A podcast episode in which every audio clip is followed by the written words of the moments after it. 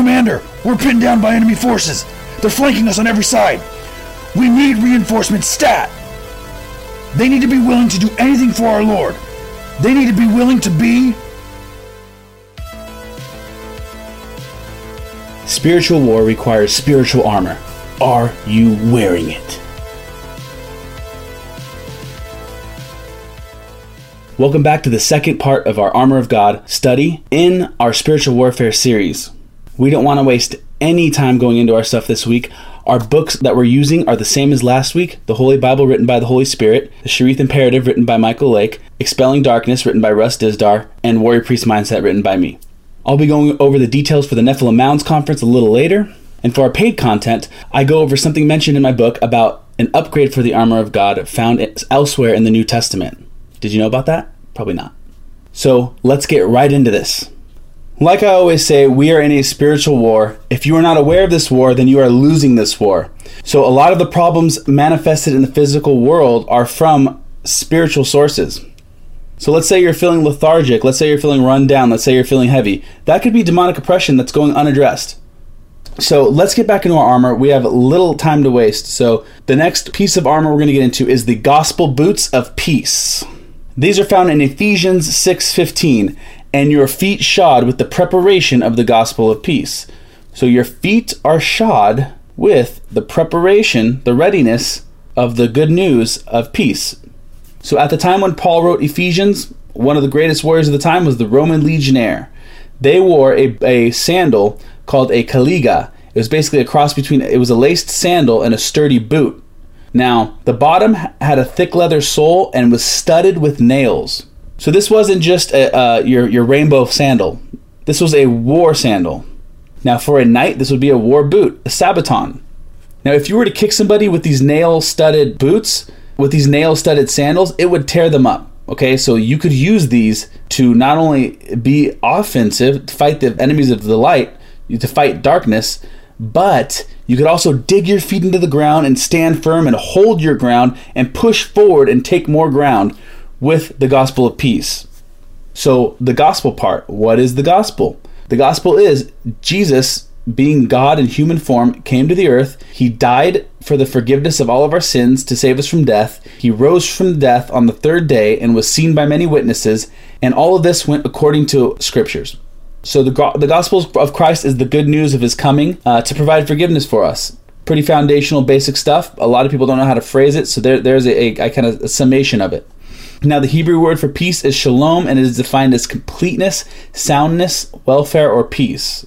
So, the verse in Ephesians tells us to have our feet shod with the preparation of the gospel of peace. In other words, we need to have our feet covered with the good news of Christ's coming and of completeness, soundness, welfare, and peace. Now, we walk that out. We walk in peace, hence the, the boots of peace.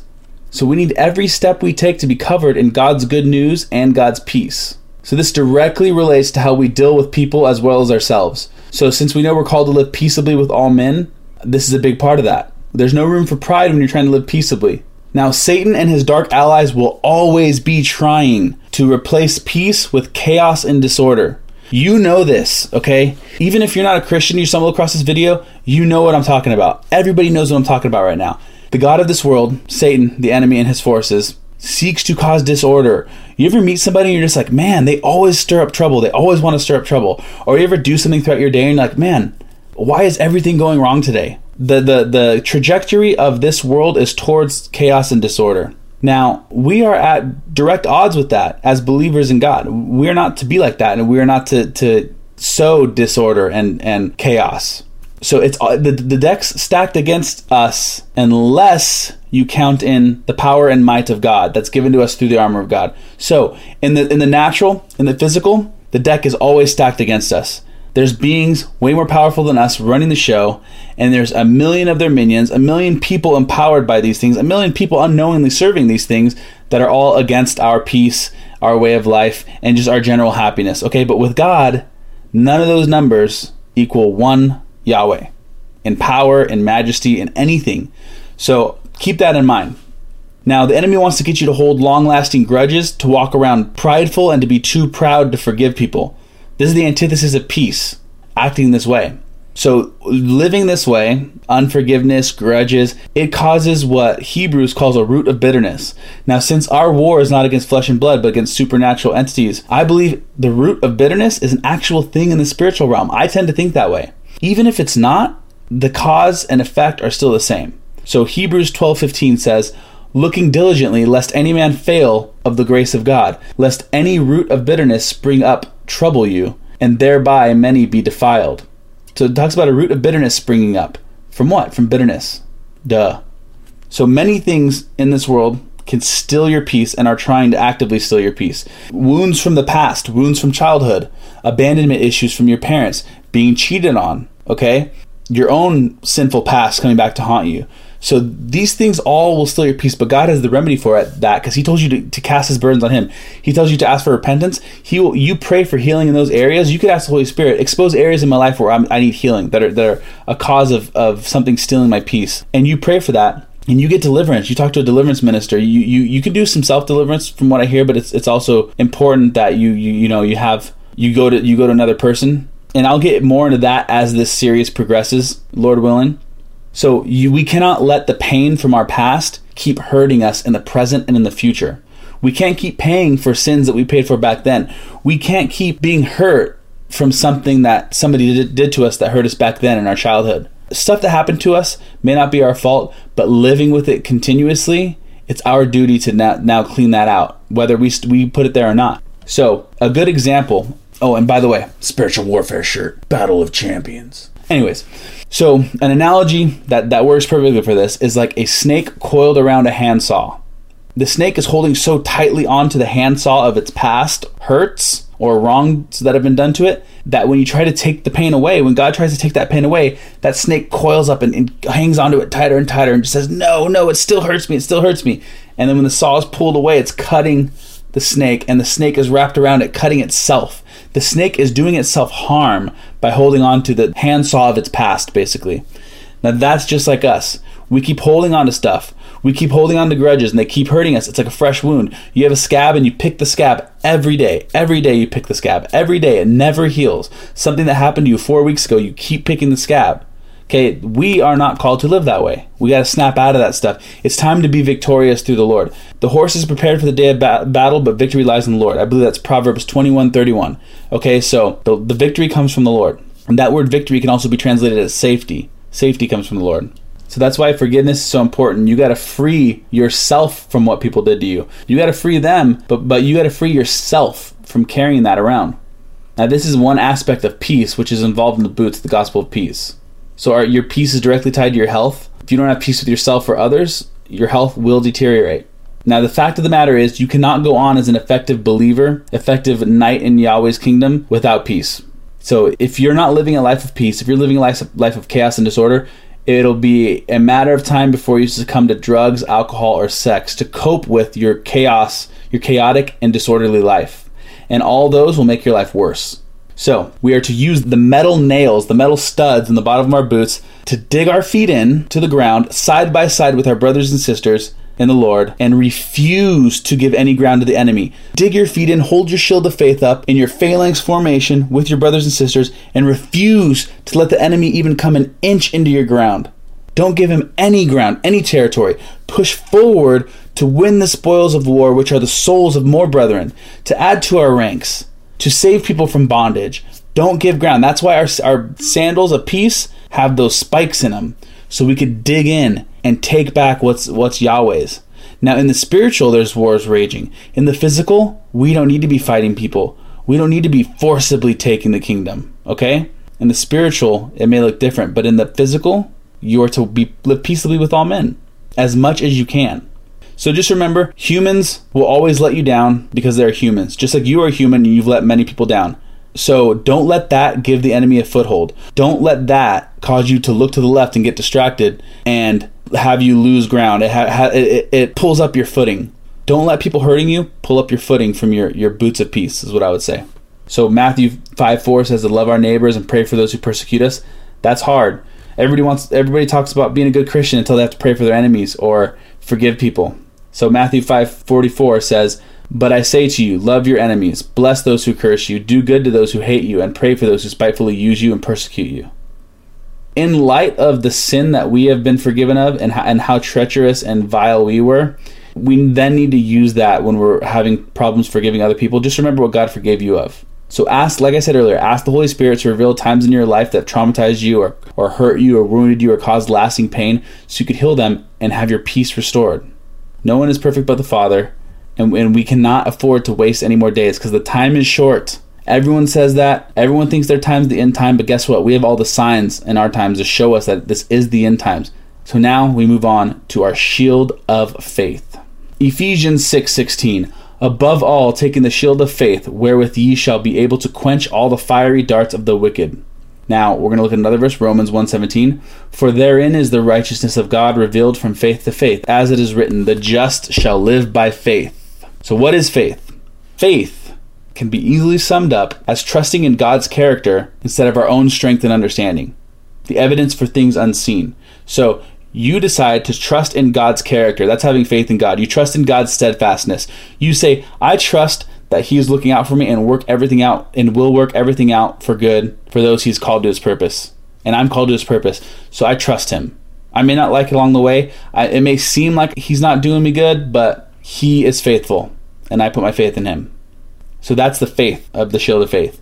Now, a must-have in every knight, Roman legionaries, armory, any any kind of warrior is the shield. So the Roman shield is the the big tall body shield. That's called a scutum. Scutum. So there's other shields, there's bucklers and all that, but before the this study, we're talking about a big shield, uh, uh, that a defensive full body type of shield. Now, a shield has two parts: the outer surface to take the hits, which is God's faithfulness. That's what protects us. That's what extinguishes the fiery darts and then the inner side, the handle that we hold on to.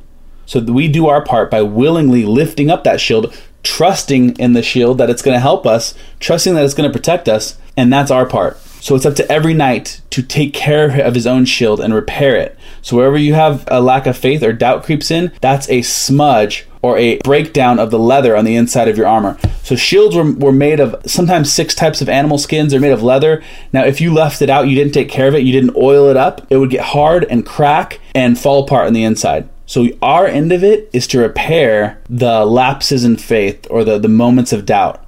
You repair that by oiling it with the word of God. Now, what are the fiery darts? This is a big deal. This is a big important part of the armor of God study. The fiery darts of the enemy, they're called plumbata. They're javelins, spears. Um, some people liken them to arrows, but they're mainly talked about as projectile things thrown, hurled from afar. Now, a lot of us Christians are walking around looking like human pincushions in the spirit realm, full of plumbata from the enemy, full of fiery darts, lit on fire and thrown at us and sticking out of us that we can't remove. Some people that could see into the spiritual realm um, take this for what we, for what you will, but they say they actually see stuff like that. Okay, so basically, these fiery darts. This is what they are. The fiery darts of the enemy are involuntary feelings or thoughts from ourselves, others, or demonic entities that are meant to suggest lies, oppress, or suggest bad things, and they are contrary to the Word of God. So, involuntary thoughts from an outside force that are contrary to the Word of God whether that source be our own mind, whether that source be induced by the enemy, whether that source be other people. The point is, they are not in line with the Word of God. So when you throw a javelin at somebody, if you can kill somebody, that's great. But you weren't always trying to kill somebody with that. You know, they're they're meant to basically take you off track or slow you down, and that's what these thoughts are meant to do. The thought life is one of the biggest battlefields you will be on. That is where one of the the biggest spiritual fights takes place for your entire life, the thought life because thoughts lead to actions, actions lead to habits, habits lead to you becoming the person who does those habits, you becoming those habits. This is not something minor, this is not something light, this is very, very important. So these plumbata, when these fiery darts stick in us, they cause anxiety, fear, uncertainty, discouragement, and disappointment. All those things that are contrary to God. Anxiety is worry about the future, okay? We're supposed to have faith and trust in God. So if you ha- if you're having anxiety, you're worrying about the future. Disappointment or discouragement is usually from the past.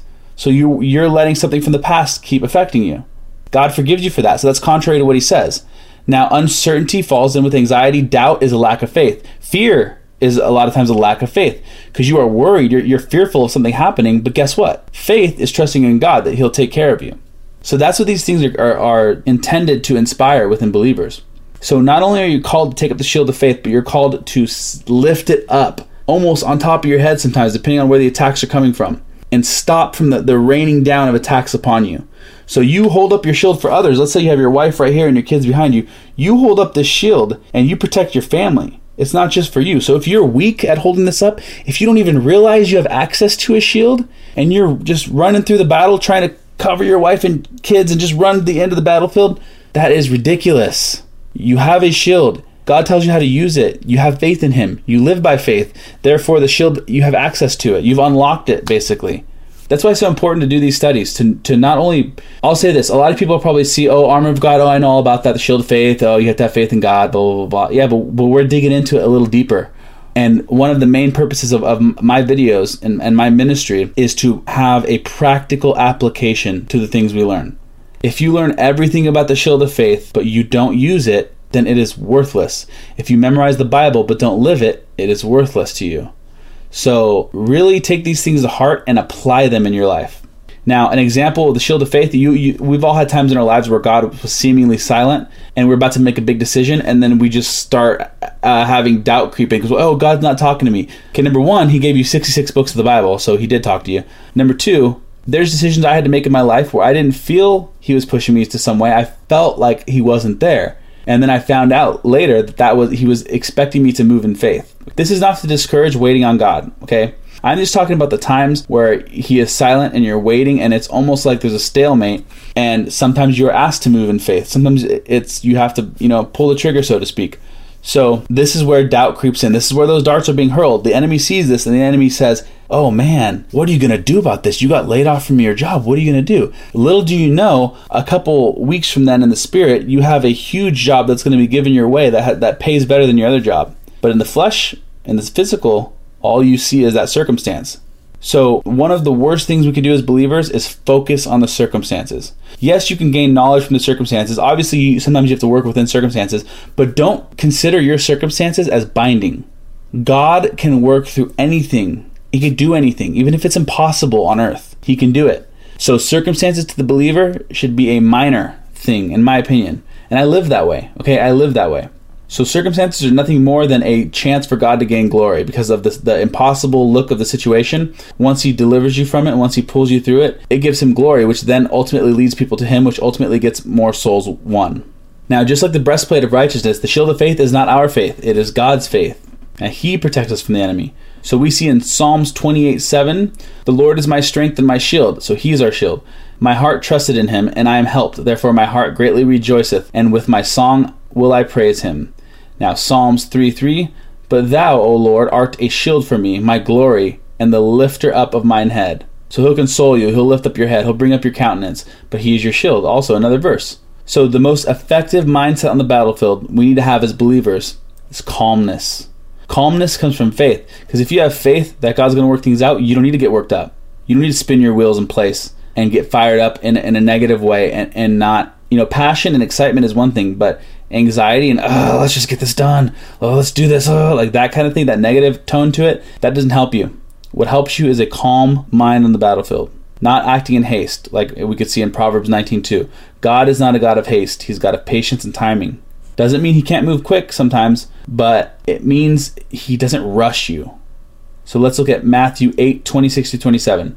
And he said to them, Why are you afraid, O you of little faith? So, right there, we see that uh, fear is tied in with a lack of faith. Then he rose and rebuked the winds and the sea, and there was a great calm. He's a God of calmness, he caused the calmness. And the men marveled and said, What sort of man is this, that even the winds and seas obey him? So when they went down to Jesus, he was sleeping, and he was calm. You know why? Because he knew that God the Father would provide for the situation. He didn't look at the circumstances of the storm raging around him and start to flip out. He knew. He knew his authority in God, and he knew that God would ultimately work everything out for good no matter what happens. Now, let's get into our quick conference break. We're going to talk about the Nephilim Mounds Conference. This is in Newark, Ohio. It is March 27th through 29th in the year of our Lord 2020. Tickets are $89. There's no live streaming, but there will be DVDs for purchase eventually. You have Russ Dizdar of Shadow of the Darkness. He helps uh, satanic ritual abuse victims. He helps deliver people. His podcast helped me be delivered from demons. You have L.A. Marzulli. He goes around and finds the skulls of these demons when they were giants. He goes around and DNA tests them. Then you have Chief Joseph Riverwind. He goes around and, and sees what the old Native Americans said in their stories and how they compare to our Bible and how they match up from a world away. Which oh, modern uh, colleges tell us, hey, they they didn't they didn't travel this far. I can't even keep up with what they say. But the fact that there's giant bones found in Ohio, that the giants possibly left the promised land and landed in the Ohio Valley, kind of debunks a lot of the old common thoughts. So I'm excited. Uh, a praise report for God. Like I said in the last episode, it is amazing that I listen to these gentlemen and have their research material and listen to them over uh, about 10 years ago. And now God has put me in a position to be there with them, working for the Lord with them. Now, that is not anything to brag on me because, trust me, I could not have made that happen. But He has set those seeds in me when I was younger, gave me a, a love for this, a calling for this, a passion for this, and then I see the seeds growing now into what He had planned all along. It's amazing. God, God will do that. Once you come to the Lord, you start to get who you really are restored back to you. For a while, when I was living in sin, drinking, living crazy, who I was as a, as a kid, all my things I liked as a kid went away, and I thought I just grew away from them. Turns out they're still there. They're God given passions that once I came to the Lord and gave my life to Him, they're restored. He restores the years the locust ate.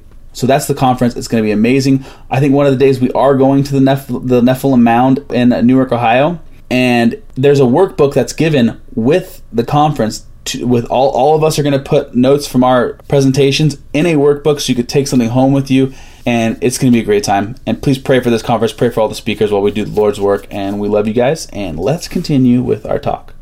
The helmet of salvation, Ephesians six seventeen, and take the helmet of salvation. So, the helmet of salvation. If you're looking at the Roman helmet, was a fully covered helmet with protection for the neck, the back of the neck, and the sides the sides of the face right here. So in the physical realm, a helmet will protect your head. However, in the spiritual realm, it protects your thoughts and identity. So the helmet provides the best truthful view on what our King has done for us through salvation and why he did it. So if you have the helmet on properly, you understand you are totally forgiven, you understand you're totally saved, you understand you are declared righteous, you understand you are being empowered, and you understand Jesus is in you. You understand these things with this helmet. If you're not living this way, then the helmet you don't have access to the helmet. So this helmet makes your mind impervious to the enemy's lies if you keep this helmet on correctly and you practice what it takes to wear it. And, and uh, just a quick refresher: you don't put the armor of God on by praying; you put it on by li- by the Ephesians six one through nine. You live those verses, and then Ephesians ten through eighteen are given to you. You can appropriate them from the way you live. And and if you just think about it on a basic level, if you're living if you're a liar and you're living in lies, you cannot put on the belt of truth because you, it doesn't work. You can't have the belt of truth on if you are lying. So that's that just a refresher course. So the helmet of salvation allows us to have 100% confidence that we are saved and set free. So many believers go through their walk defeated because they're, they're not even sure they're saved. I went through a point like that too. And it's dreary and it's sad and, and you, you start to get a works-based mentality trying to figure out how can I get to know that I'm saved. So the, the the way to get stronger in the Lord is by believing His word. So you read His word, you believe His word, put His word into practice. Then you start to learn the truth. Then you start to be confident of these things, and then you can put on the armor, the uh, helmet of salvation. Now we need to have the renewing of our mind with this helmet. Now Romans 12:2 says to be transformed by the re- renewing of our mind. Now the Greek word for mind is nous, and it could be understood as mind, reason, or understanding. And the way I like to refer to it is mindset or perspective. Now, perspective is, is a particular attitude toward a way of regarding something or a point of view. So it's basically how you choose to view things, which is mindset. So that's why the warrior priest mindset, the warrior priest way of viewing things. That's my book, available on Amazon. So if your perspective is based on lies, then you can be completely manipulated by the enemy in those areas. If you believe lies about your salvation, he can manipulate you and attack you, throw his plumbata at you to get you to, to question your salvation, which makes you a weakened believer. And you can never live up to your full potential um, if you have holes in your game, basically. Now, why is the renewing of our mind so important? Let's see Romans 12 2. And be not conformed to this world, but be ye transformed by the renewing of your mind, that ye may prove what, what is that good and acceptable and perfect will of God. So you need to renew your mind so you can find that good, acceptable, and perfect will of God and live it. So you need to have that sinfulness removed from your mind, place righteousness, and then walk out how you need to live. And the enemy's forces are always trying to lie to us about our salvation and our identity in Christ. Because if you don't know your power, then you can't use your power against them. So the enemy tells us we're worthless. God tells us we're fearfully and wonderfully made. And that's in Psalms 139:14. The enemy tells us we have no purpose, yet Yahweh tells us we are predestined and adopted as his sons through Jesus Christ. That is in Ephesians 1:5. The enemy tries to get us to earn God's love, which we will always fall short, and the enemy tries to hold our past sins against us. But we know our Father has offered us lasting forgiveness if only we ask it of him, if only we repent. He will give it to us. Now, the Holy Spirit decided that He is a seal on the scroll of our lives. That's Ephesians 1.13. So you could see how theologically and spiritual warfare dense Ephesians is. And just like a scroll from medieval times, the seal represents protection, ownership, and authenticity. So we are owned by God and protected by Him. So when He puts a seal on us, He's saying, "I will. Uh, I'm putting my protection on this. I'm putting my name on this. I'm declaring my ownership, and I'm declaring it an authentic creation." Now, one thing we need to know, we need to be confident of, is that Yahweh is more powerful than any amount of fallen angels, demons, or anything. And if we submit to Him, we are empowered by His that same power. Now, doesn't mean we go after fallen angels. There's nowhere in the Bible that tells us to go after them, but we can cast out demons and deliver them or deliver people from them. Now, if you start to have if you start to have lies in your head, fiery darts from the enemy, and the way to protect your head is with the truth. Now, what you can do is pray. You pray and say, Lord, this is what I pray. Let's say a, a, vile thought comes in my head. I say, Lord, thank you that I'm not that old man anymore. Thank you that I'm not that person. Please remove this thought from my head. I don't like being plagued with these thoughts. Please I rebuke the enemy around me, send them away, stop them from sending these, these fiery darts my way, and just thank you, thank you, thank you that, that I'm not this way anymore. And in Jesus' name I pray, amen. And now, the fact that those thoughts grieve you, shows that you're not that person anymore. Because a lot of people they'll get a bad thought, like oh, like a lustful thought, like oh, go like, look at that woman over there, and they have a girlfriend, and they're like, oh man, why? That's horrible. I have a girlfriend. Yeah, but that's not you thinking that. Because you are grieved, because you said that's horrible. You're like, oh man, this is horrible. Now, if you acted on it, yeah, that's you doing it. But the thoughts, like I said, that's one of the biggest spiritual battlefields. So the fact that you are grieved by that thought shows that is not in line with who you are now. The thoughts still show up. You still have the flesh, you still have an enemy. So you rebuke that and you move on with your day. You're, we are told by 2 Corinthians 10:5 to take every thought captive. Now what that means is don't just let bad thoughts stew in your head. If you're if you're anger, if you're angry, don't let it be in your head unchecked. Just because you're not acting on it, if you're just looking at the person, you're so annoyed with them, and you just want to, you just like, man, I just want to slap that person, and you just picture it and you think about it, but you're not going to go over there and do it. Okay, you can be urged, you can be tempted into doing it. Thoughts turn into actions. So take every thought captive. That doesn't mean take it and be, oh, like, let's get that thought out of here. That means declare war on it, like with that prayer we just said. Thank you, God, that I'm not this way. I, you grab it by the neck and you throw it out of your mind. You say, Lord, I know that's a lie. I know that's not your truth. Thank you for, for regenerating my mind and making me not like that. And please rebuke anything around me that, that's causing that thought. In Jesus' name, amen. Boom. Take every thought captive. So you got to remember that our, our, our knowledge and our confidence from our helmet of salvation comes from knowing the word. Memorize scriptures, read the word, apply the word. I say this all the time, but it's important. And and it's important to measure everything you hear, everything you read, everything you look at um, against the word of God to see if it's true. You don't trust man, you don't trust my videos, you don't trust this next guy's videos, you don't trust books from uh, old church leaders. You just trust the word of God and see what it says. You have to prove yourself a worthy student of the Bible. So now we're going to get into the sword of the Spirit verse Ephesians 6 17, and the sword of the Spirit, which is the word of God. So no knight is complete without his sword. Our sword is not physical, but spiritual. The physical manifestation of our sword is the Bible. That's what that's that's what the spiritual sword looks like in our realm. It looks like a Bible. In the physical realm, it looks like a sword. And, you know, when Jesus comes back with a two-edged sword coming out of his mouth, it's not I don't think it's a literal sword coming out of his mouth. I think it's the word of God. I think he comes back quoting scripture. What did he do with Satan in, in Matthew um, 4? Quoted scripture. So, the sword of the Spirit is the word of God. Remember that. I used to think it was the only offensive item we have in our battle gear of the Lord, but it's not. Our next piece we're going to get into, we'll see why. But when Jesus was tempted of the devil in the wilderness, he quoted scripture and he walked out those scripture with his actions. That's Matthew 4 1 through 11. Now, somebody else quoted scripture in that verse. Satan quoted scripture. The thing is, though, Satan can never quote scripture in its perfect context. He can never quote it without twisting it. He's the father of lies. He cannot not lie. So when he said, and he knows scripture, when he says it, he twists it and uses it against us, just like he did in the Garden of Eden, just like he tried to in Matthew 4 with Jesus in the wilderness. That's his nature now, is to be that way. So you have to know the truth so you can expose the counterfeit. So God promises that if we abide in him, his word shall abide in us, and we will be granted anything we ask according to his will. That's John that's John 15, 7. So we need to meditate on his word day and night until it becomes second nature to us, until it becomes muscle memory. Okay? When I was a knight at medieval times and I did my fights, I had to go over them day after day for all 10 years I was there. The reason being is so it was burned in my head. So when we go full speed and fight in the show, I don't hit somebody and hurt them because my muscle memory goes and, and basically does the fight for me. When you're a brand new knight and you're fighting, you get super tired really easily because your mind is working and your body. So your body doesn't know the exact path to go. So your mind is constantly telling your body, go here, now go here, now over there. So there's no fluidity. You don't have the fluidity of the, the use of your sword. Now with muscle memory, your brain stops thinking and then you start just doing it, doing it, doing it.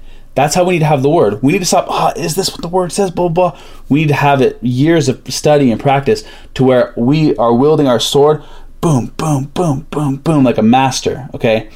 and we use it for good, not for evil. A Pharisee would use the sword for evil. The enemy wields the sword for evil. Now, applying the word of God, which is also called wielding the sword.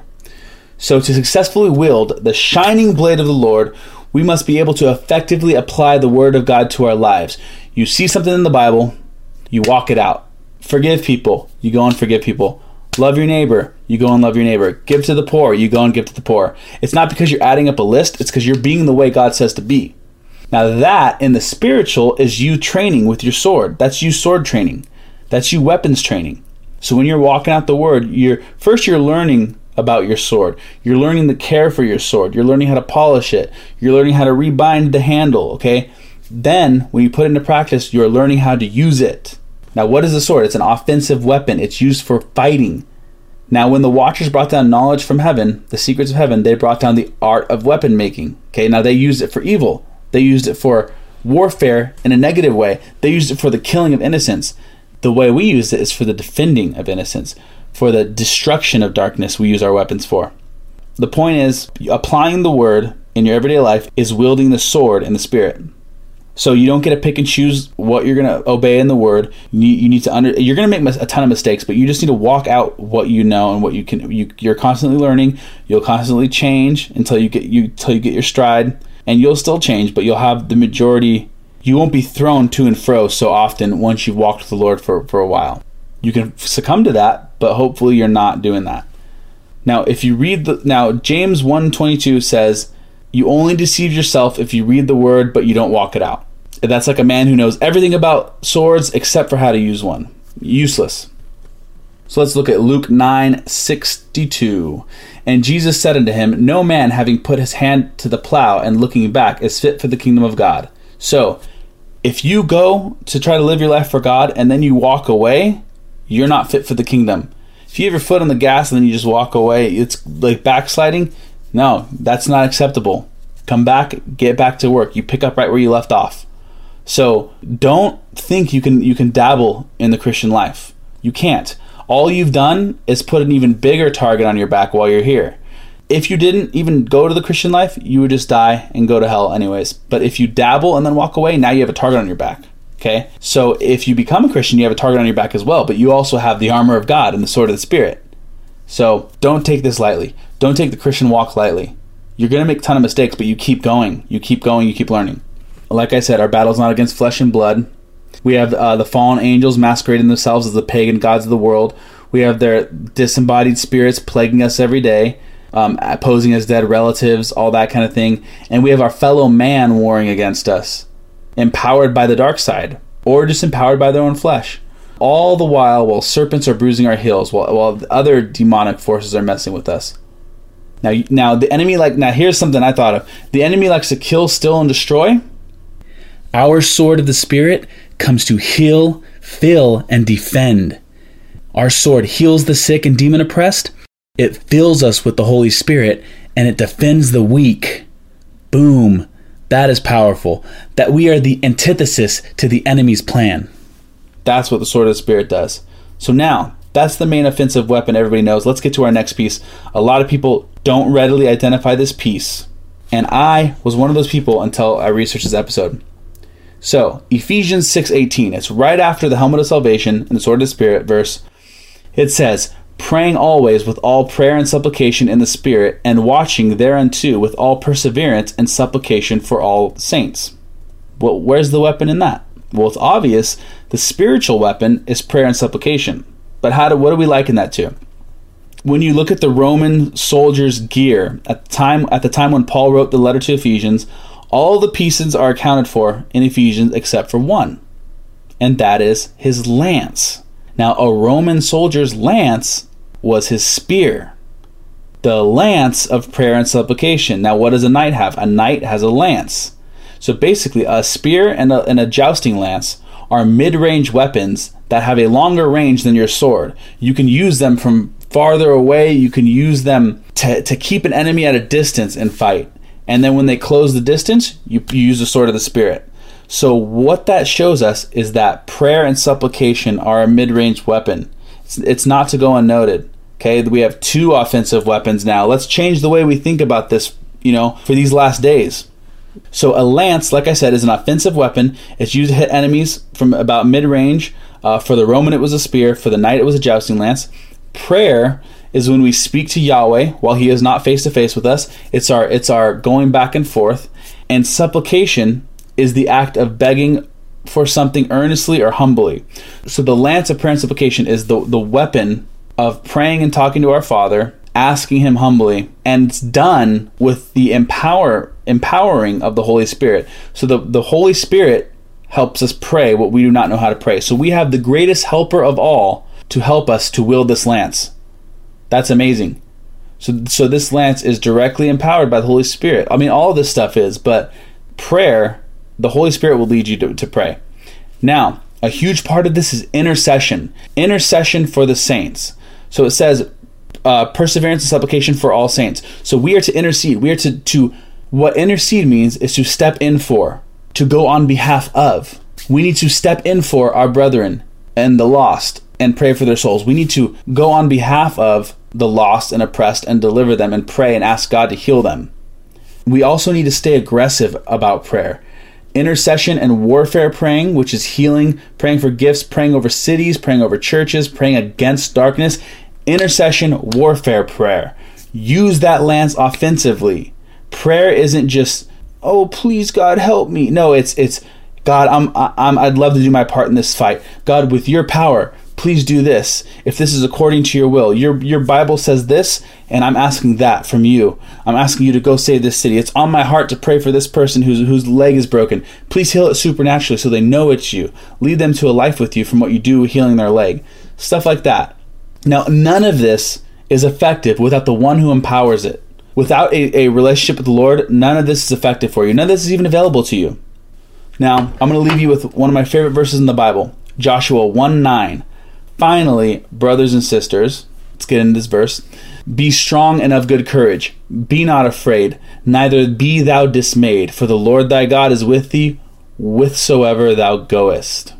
The Lord thy God is with you wherever you go. Why do you think he told Joshua to not be afraid? How do you feel when a demonic presence enters the room? You feel terrified. Okay? Now what are those what are those spirits? The disembodied spirits of the giants. What was Joshua fighting? The giants. Do you think Joshua wasn't afraid? Why would God tell someone who wasn't afraid to not be afraid? This leads me to believe Joshua was terrified fighting these giants. And guess what? The Lord God empowered him. And then guess what he did? He wiped the majority of them out. Praise God. Glory to God right now. That's amazing. That is just, to me, that speaks to me volumes, and it should speak to you as well. Because he had to go and fight these things before they were demons. He had to physically see, he had to look at the circumstances, he had to see that 9 10 footer. Okay? And he had to go fight it. And if you if their spirits torment us now, you think their spirits inside of them then didn't torment us? I think there's something to do with our image and their image. When the images clash, there's friction, there's repulsion. So, we're going to get into a summary. This summary comes from Russ Dizdar book, Expelling Darkness. So, uh, some of it I, I, I put in my own stuff with it too, but this is just a basic summary of the armor of God. Okay, so this is how you could put on each piece the belt of truth. You equipped it by accepting all truth of Scripture. Live by that truth. Put that truth into action. Speak and live truthfully. This will allow Jesus to live through you and your belt to be equipped. Breastplate of righteousness. How do you put it on? You accept the righteousness of Christ. You accept that He justified you. You live in that righteousness and justification. You live in obedience to the Word of God. You do not live with any willful and undealt with sin in your life. Boom, breastplate's on.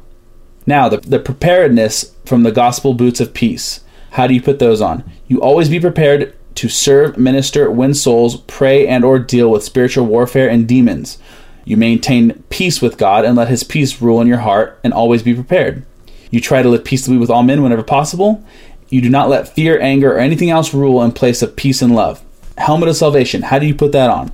You be sure of and filled with all aspects of our wondrous salvation. You understand you are forgiven, freed, and Christ is in you. You realize all the promises of God are yours. You realize you are indwelt with the Holy Spirit and the presence and power of God the Father in Jesus. Shield of faith. You put it on by exercising faith in God and His Word, boldly trusting Jesus and His Word in the midst of spiritual warfare. Take dominion over your thought life from the lying communications of the enemy, which are the fiery darts. Sword of the Spirit. You use and apply the Word of God to your life. You study, know, and love the Word. You memorize Scripture. You confess the Word of God often and out loud. The lance of prayer and supplication. Always go to your secret place and spend quiet time with the Lord no matter how busy you become. Seek the Lord's face in prayer and don't rush it. Never cease from praying. Pray in this power of the Holy Spirit and ask that He help lead and energize you to pray. Pray for discernment, protection, and authority. Now, to sum it up, you receive all of these pieces by faith and you manifest them through obedience to God. Faith and obedience are inseparable to the believer. This is the armor of God. Praise God for allowing us to wear this set. All right, so now that we've gone over the main points of the armor of God, now that we have a deeper understanding of it, now it is appropriate to give you the summary, the real summary of how to put it on and the summary of what the armor means. First, I wanted to lay the groundwork. I wanted to dig in deep with you guys, but now I can give you the very easy compilation of what it means to, to wear the armor of God and what the armor of God actually is. Now, here is the secret. Here is the revelation of the armor of God. Jesus is the armor of God. So let's go ahead and work our way through and, and I'll explain. So, the belt of truth. Jesus is truth. The Holy Spirit is the Spirit of truth. Now we see in John 14, 6, it says, Jesus saith unto him, I am the way, the truth, and the life. No man cometh unto the Father but by me. So, right there with the belt, Jesus is truth. Now, what about righteousness? For the breastplate of righteousness, we are the righteousness of God in Jesus Christ. Now 2 Corinthians 5:21 says, "For he hath made him to be sin for us, referring to Jesus, who knew no sin, that we might be made the righteousness of God in him." Now, the preparation from the gospel boots of peace. The gospel message is the good news of Jesus Christ dying for the forgiveness of our sins. Now, we see the gospel message in 1 Corinthians 15 3 through 4. For I delivered unto you first of all that which I also received, how that Christ died for our sins according to the Scriptures, and that he was buried, and that he rose again the third day according to Scriptures. We also know from Isaiah 9 6 that Jesus is the Prince of Peace.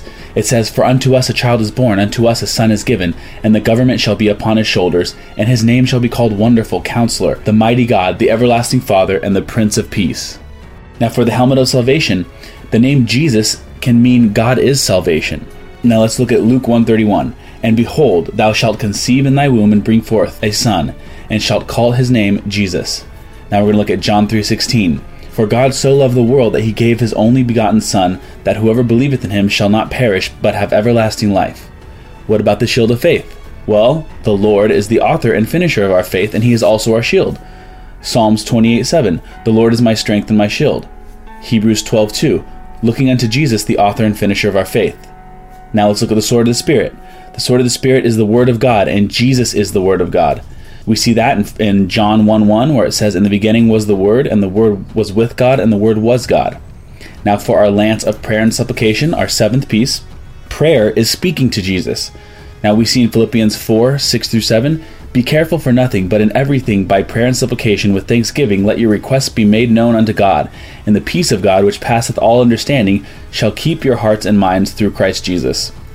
So you, you see, we work our way through every single piece and they all point back to Jesus. So if you are in Jesus, you are in the armor of God. The armor of God is his armor and it's all it also is Jesus. If you are walking with Jesus, with Jesus in you, you are wearing his armor. So that is the, the most important part of this entire episode. This is the most edifying this is the most valuable part of this episode. Now, I put a screenshot up of this these these notes right here. I, uh, you you need to take a screenshot of this so you have it, so you can reference it. So just pause the YouTube video, take a screenshot, and I'm sure I'll post this on on the, the Facebook within a couple days so people can see it. But it's important that you you remember this. But this is an important layout I wanted to get out there, and I pray to God this richly blesses everyone who reads this and looks at this screenshot not because of anything to do with me, my videos, my ministry, nothing. This is all about Jesus. This is all about salvation, and this is all about equipping the remnant for the coming times and just for everyday life. It's all great to prepare for the end times as we should, but just remember, we have everyday life we have to get through. If you can't love your neighbor, your literal neighbor, even, if you can't uh, love somebody through being rude to you, how are you expected to deal with demonic forces? How are you expected to deal with the spirits of the Nephilim if you can't even handle somebody cutting you off in traffic? So, that is the summary of what the armor is and how to put it on. Thank you. For our conclusion, let's get into why this matters. This matters because the days of uh, Christians walking around as spiritual pincushions are over. If I can help it, if you can help it, if we can help it, if the radical Christians can help it, the days of walking around as Christian pincushions are over. And if some Christians won't take those out of their backs, we'll take them out through through the empowerment of the Lord. Now we need to use the authority God gives us and the armor He gives us and the weapons He gives us and stand for what's right and fight back. No laziness in the kingdom of God. You've heard the phrase, idle hands are the devil's playground. Look at God. He created everything. He's a hard worker. He took one day of rest out of seven days. You need to be a hard worker. Work for the kingdom. Work for what matters. The sick need to be healed. The poor need to be fed. The oppressed need to be delivered. People need to hear the gospel. This is our mission not arguing on the internet about if you think Kanye West is saved, okay? You can talk about it, okay? You can talk about it. But if you're wasting your energy and fruit and time on that and not doing the other stuff, stop wasting your time. It's good to talk about that stuff. It's good for the, it's good for the body to have discussions, to sharpen our swords. Iron sharpens iron. But to waste time on it is dumb. To argue about the rapture, yes, the, the rapture matters, but does it matter for your salvation? No. Okay? You can talk about it but don't have infighting. You're supposed to, to lock shields with your brothers and sisters and push forward, not look sideways and fight the person next to you. So that's the, the mission to win souls for the kingdom, spread the gospel. Heal. I need to do all this too. I need to do this a lot more. Okay, this is amazing that we got to talk about this. Who knows how long these videos will be able to be up? Who knows how long YouTube will be around? Who knows who the next you know ruler of this country will be, and if, if they'll persecute us even more than the last one? Not the current one, but the last one. But apply the Bible, read the Bible, love it, apply it. That's the main point of this. Nothing else of this matters besides you getting in your word, learning how to fight these battles, and fighting them. So now we're going to get into our paid content for the week, which is the upgrade for the armor found elsewhere in the New Testament. It's a little something I came across, but that's all for this week, guys. God bless and stay rad.